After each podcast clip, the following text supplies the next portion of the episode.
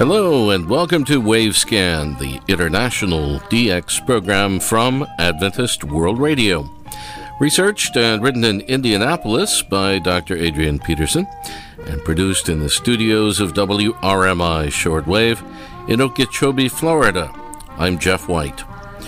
This is edition NWS 674 for release on Sunday, January 23rd, 2022. Today on WaveScan, the radio scene on the outlier islands of New Caledonia in the South Pacific. We'll have DX news from around the world. The HFCC A22 conference begins, and our Australian DX report.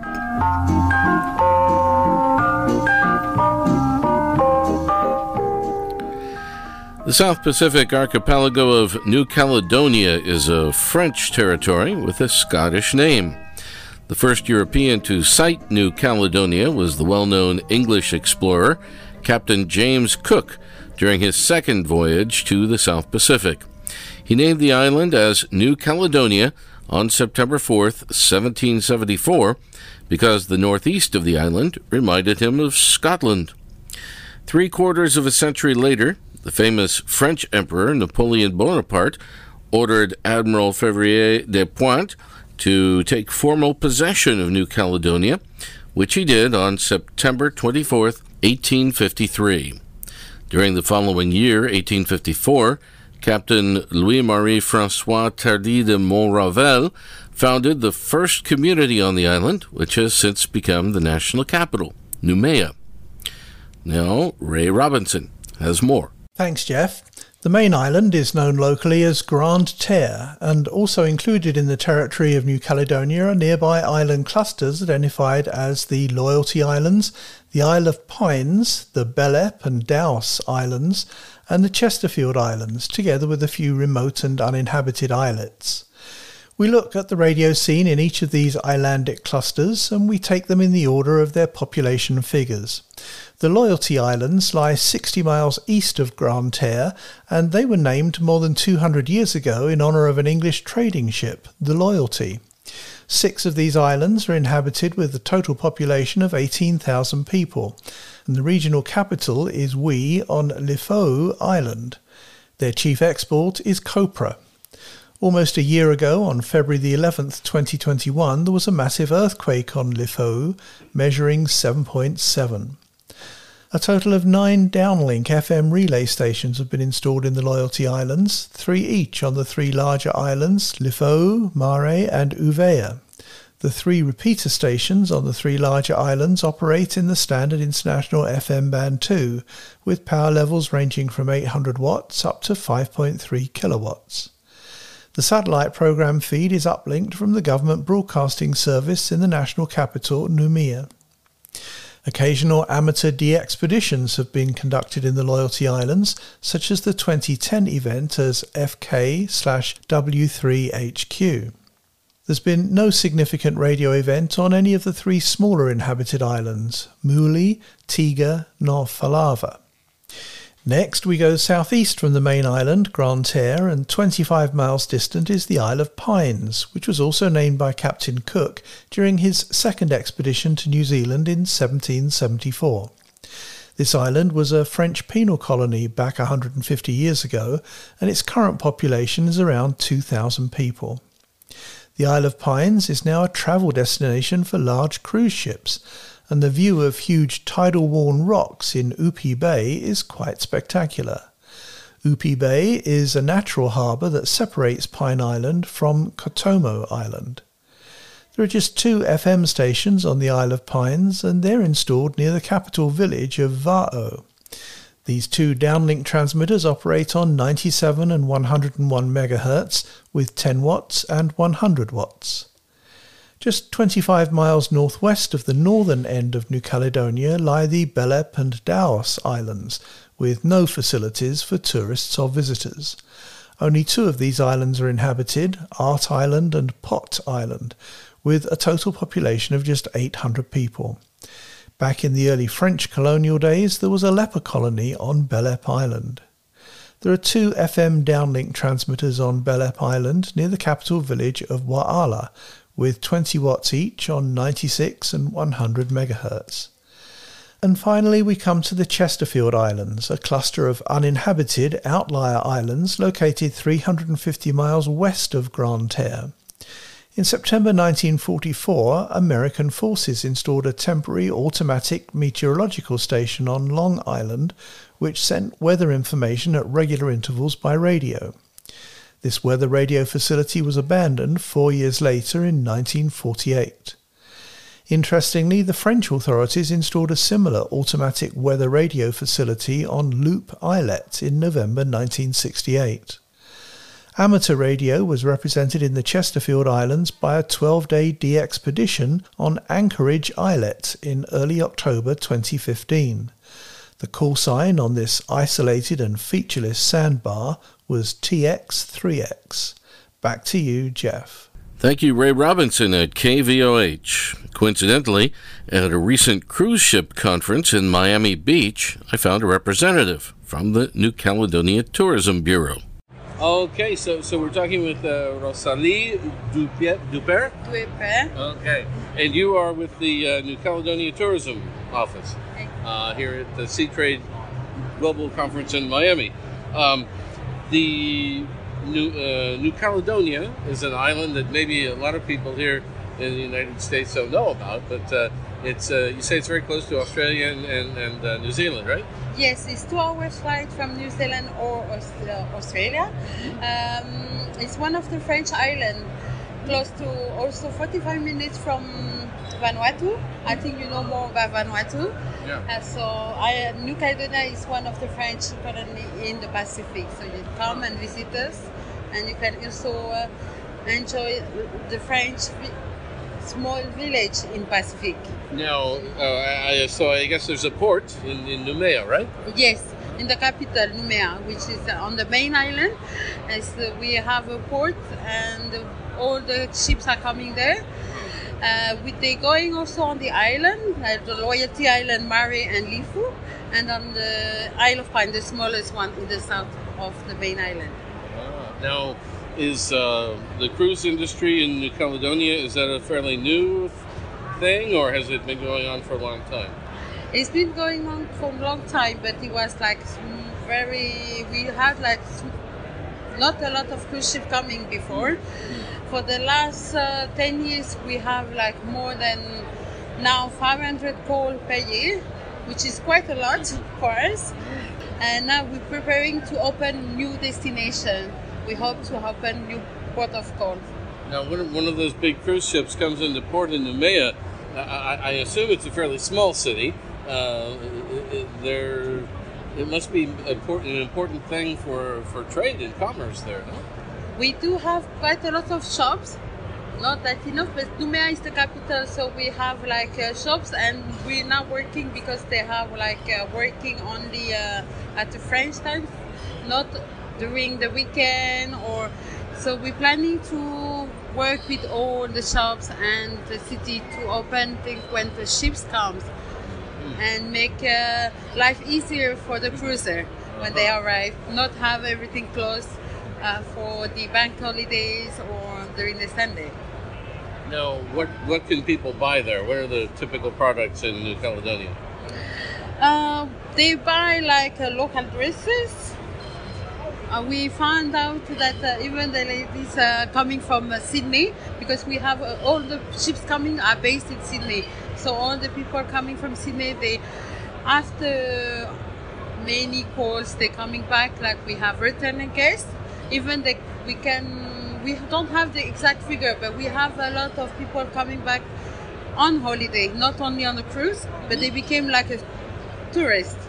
So cruise is an introduction for them. Exactly, which is very good for us, and we're very happy to welcome the cruisers and also the tourists. Now, if you're on a cruise and you're in New Caledonia for one day, what can you see? What are the interesting attractions? If you coming to Noumea, you need to take the boat and go in the Duck Island, or even to the Fahamedi.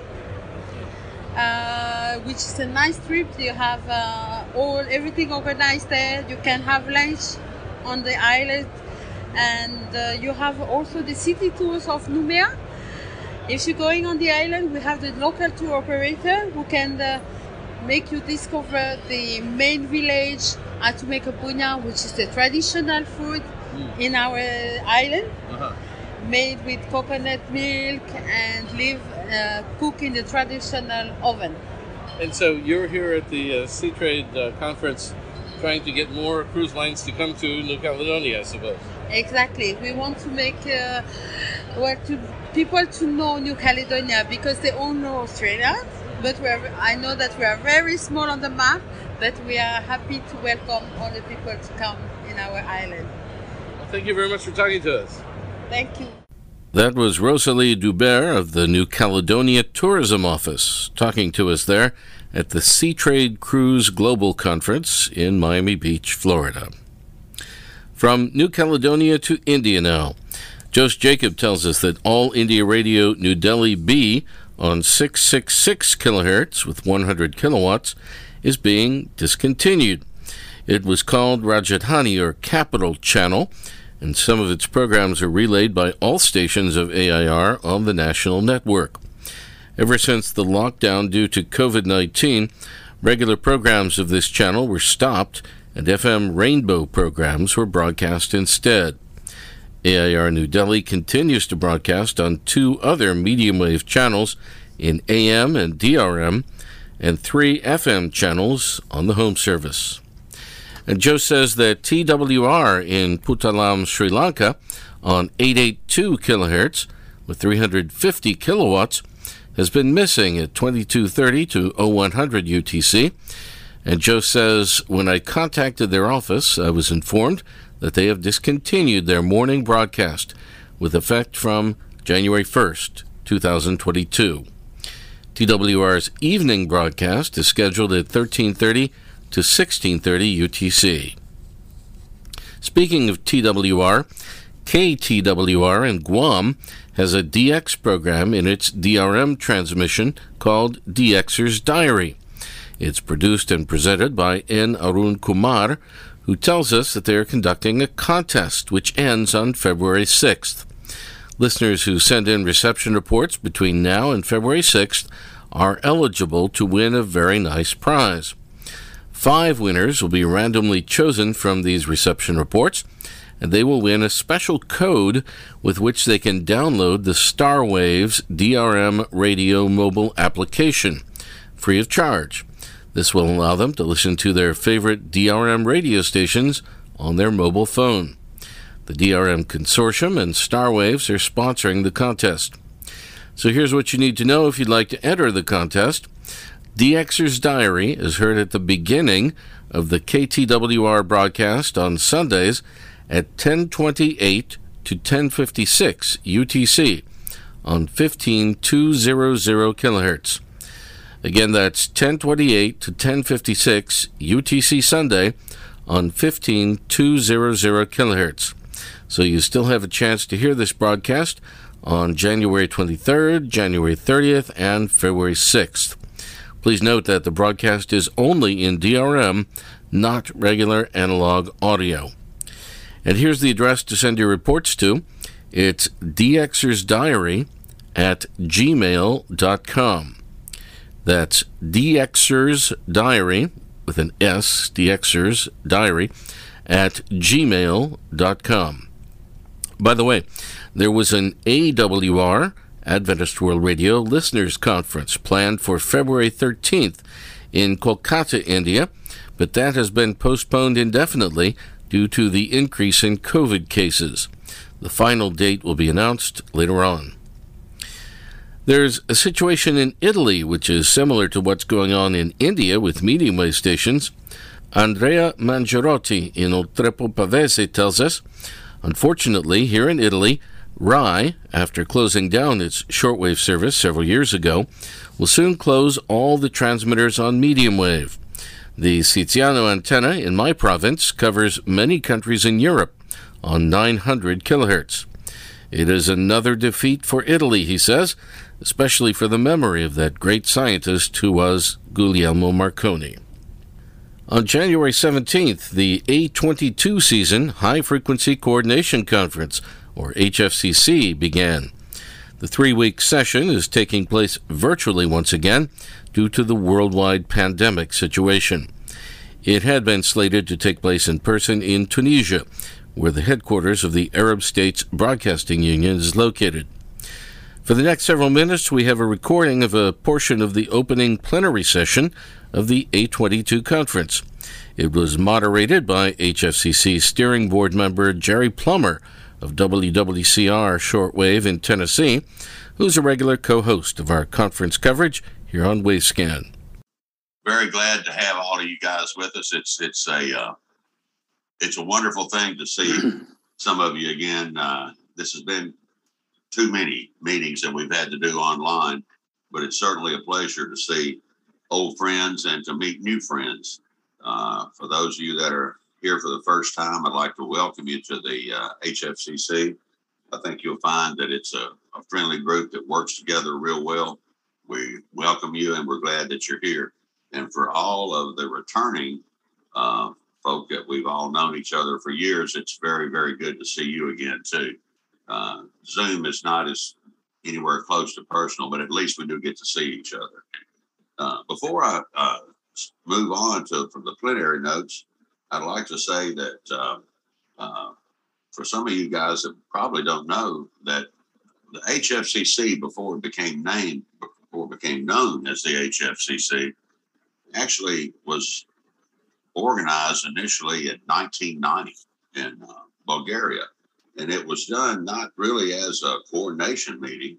It was done to just get people together to determine if there would be coordination meetings or would this be possible. And so the first gathering of any nature of what would eventually become the HFCC was 1990, like 32 years ago.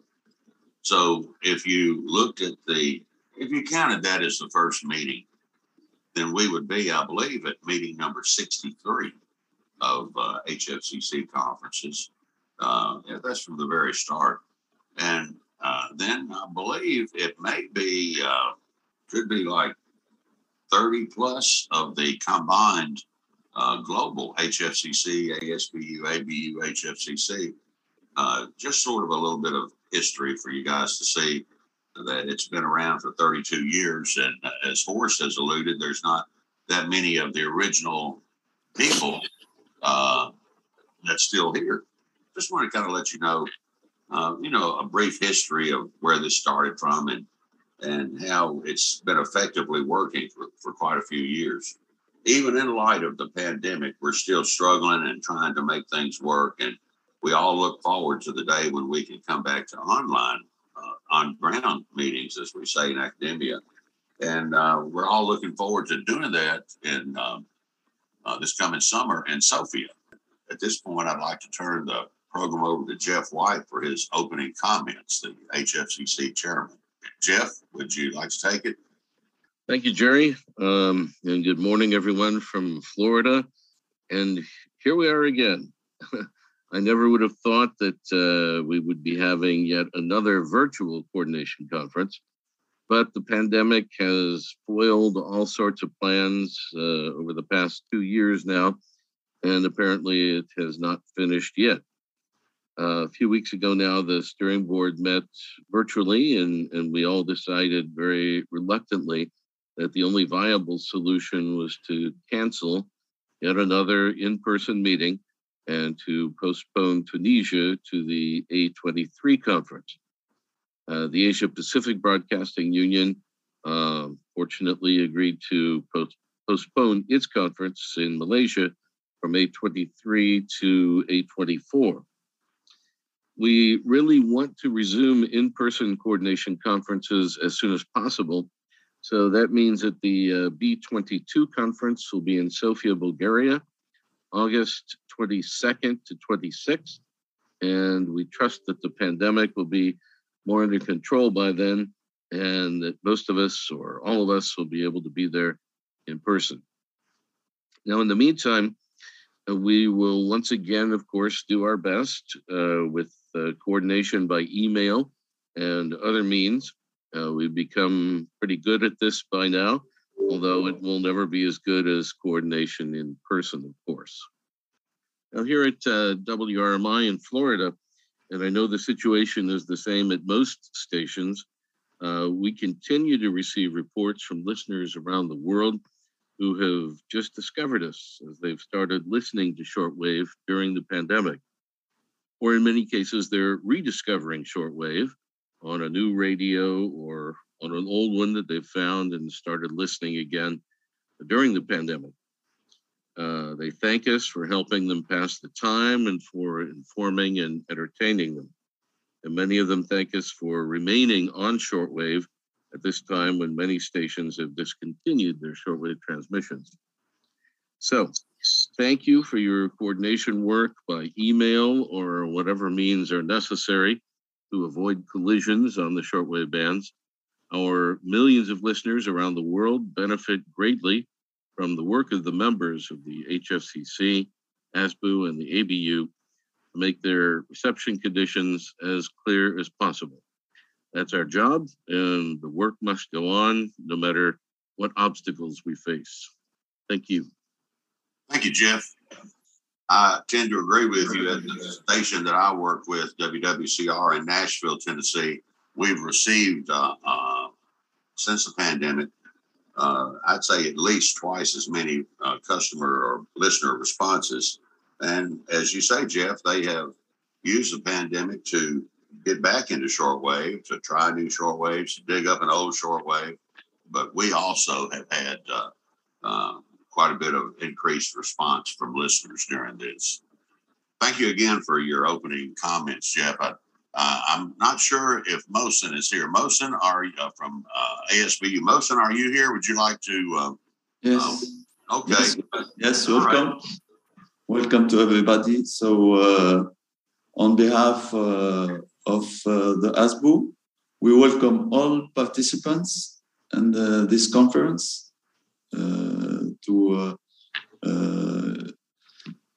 to participate with us for this new coordination meeting, this new conference, this plenary meeting. And on behalf of ASBU, we express our regret for the impossibility of organizing the conference in person due to the development of the pandemic in the world, and in the aim to preserve the safety of all. So we hope that the conference will be, the next conference, A23, will be organized in Tunis, Tunisia, next year. And it will be, we hope, organized in the ASBU hotel, which is now is ready. And I hope next year we'll have the opportunity to continue our work on coordinations and in-person conference. So we hope that the coordination work will be crowded with success. And we thank you again, and you have the floor. Thank you very much. That was Mohsen Gomam of the Arab States Broadcasting Union. And that was part of the opening of the HFCC A22 Shortwave Frequency Coordination Conference on January 17th. We'll have more from that session next week on WaveScan. Now it's over to Melbourne, Australia. Here's Bob Padulum. This is a summary of notable frequency occupancy across the time span 0345 to 0515. Mid-afternoon recently here in Melbourne. These bands were dominated by short-path daytime mode signals from Asia, the Middle East, Africa and the Far East. Reception was actually at the field site in Westerfolds Park in the outer eastern suburb of Templestowe in Melbourne, using the small Eaton portable radio with a 2-metre random antenna. The signals noted included the following: 11620 China, China National Radio Network 5, 11650 Madagascar, Tamazuj, the political station serving South Sudan from the Talata railway station in the Juba or Yuba language. 11760 China, China National Radio Network 1. 11860 Saudi Arabia, the main Arabic service. 11875 the UAE, the Voice of America from the Dabaya railway station with programming in Somali. 11800 China, China National Radio Network 2. 11825 Japan, NHK Radio Japan from the Yamata transmitting station in Chinese. 11840 Taiwan, Radio Taiwan International in Chinese. 13590 China, China Radio International from a Beijing transmitting site in English. 13790 Madagascar, BBC from the Talata railway station with programming in Somali. Thank you very much, Bob.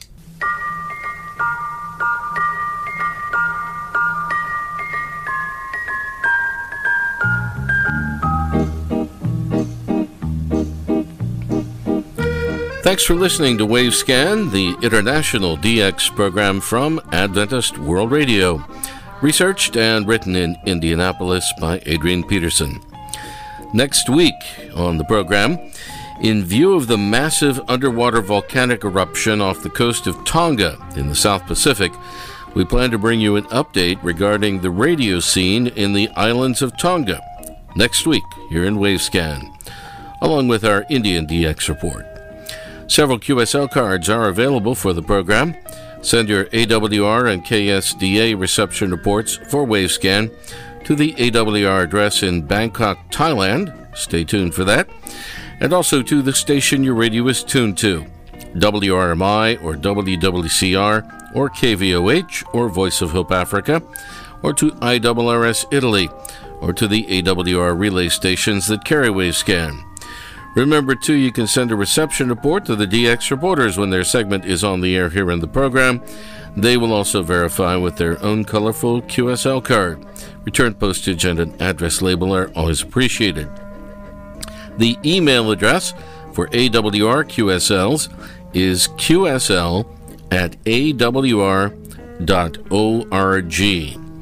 The postal address for AWR QSLs is Adventist World Radio, P.O. Box 234, Prakanong, that's P-R-A-K-A-N-O-N-G, Prakanong, Bangkok 10110, Thailand. Again, Adventist World Radio, P.O. Box 234, Prakanong, Bangkok 10110, Thailand.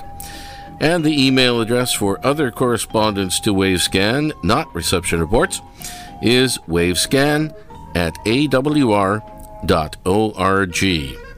I'm Jeff White at WRMI Shortwave in Okeechobee, Florida, USA. Till next week, good listening, everyone.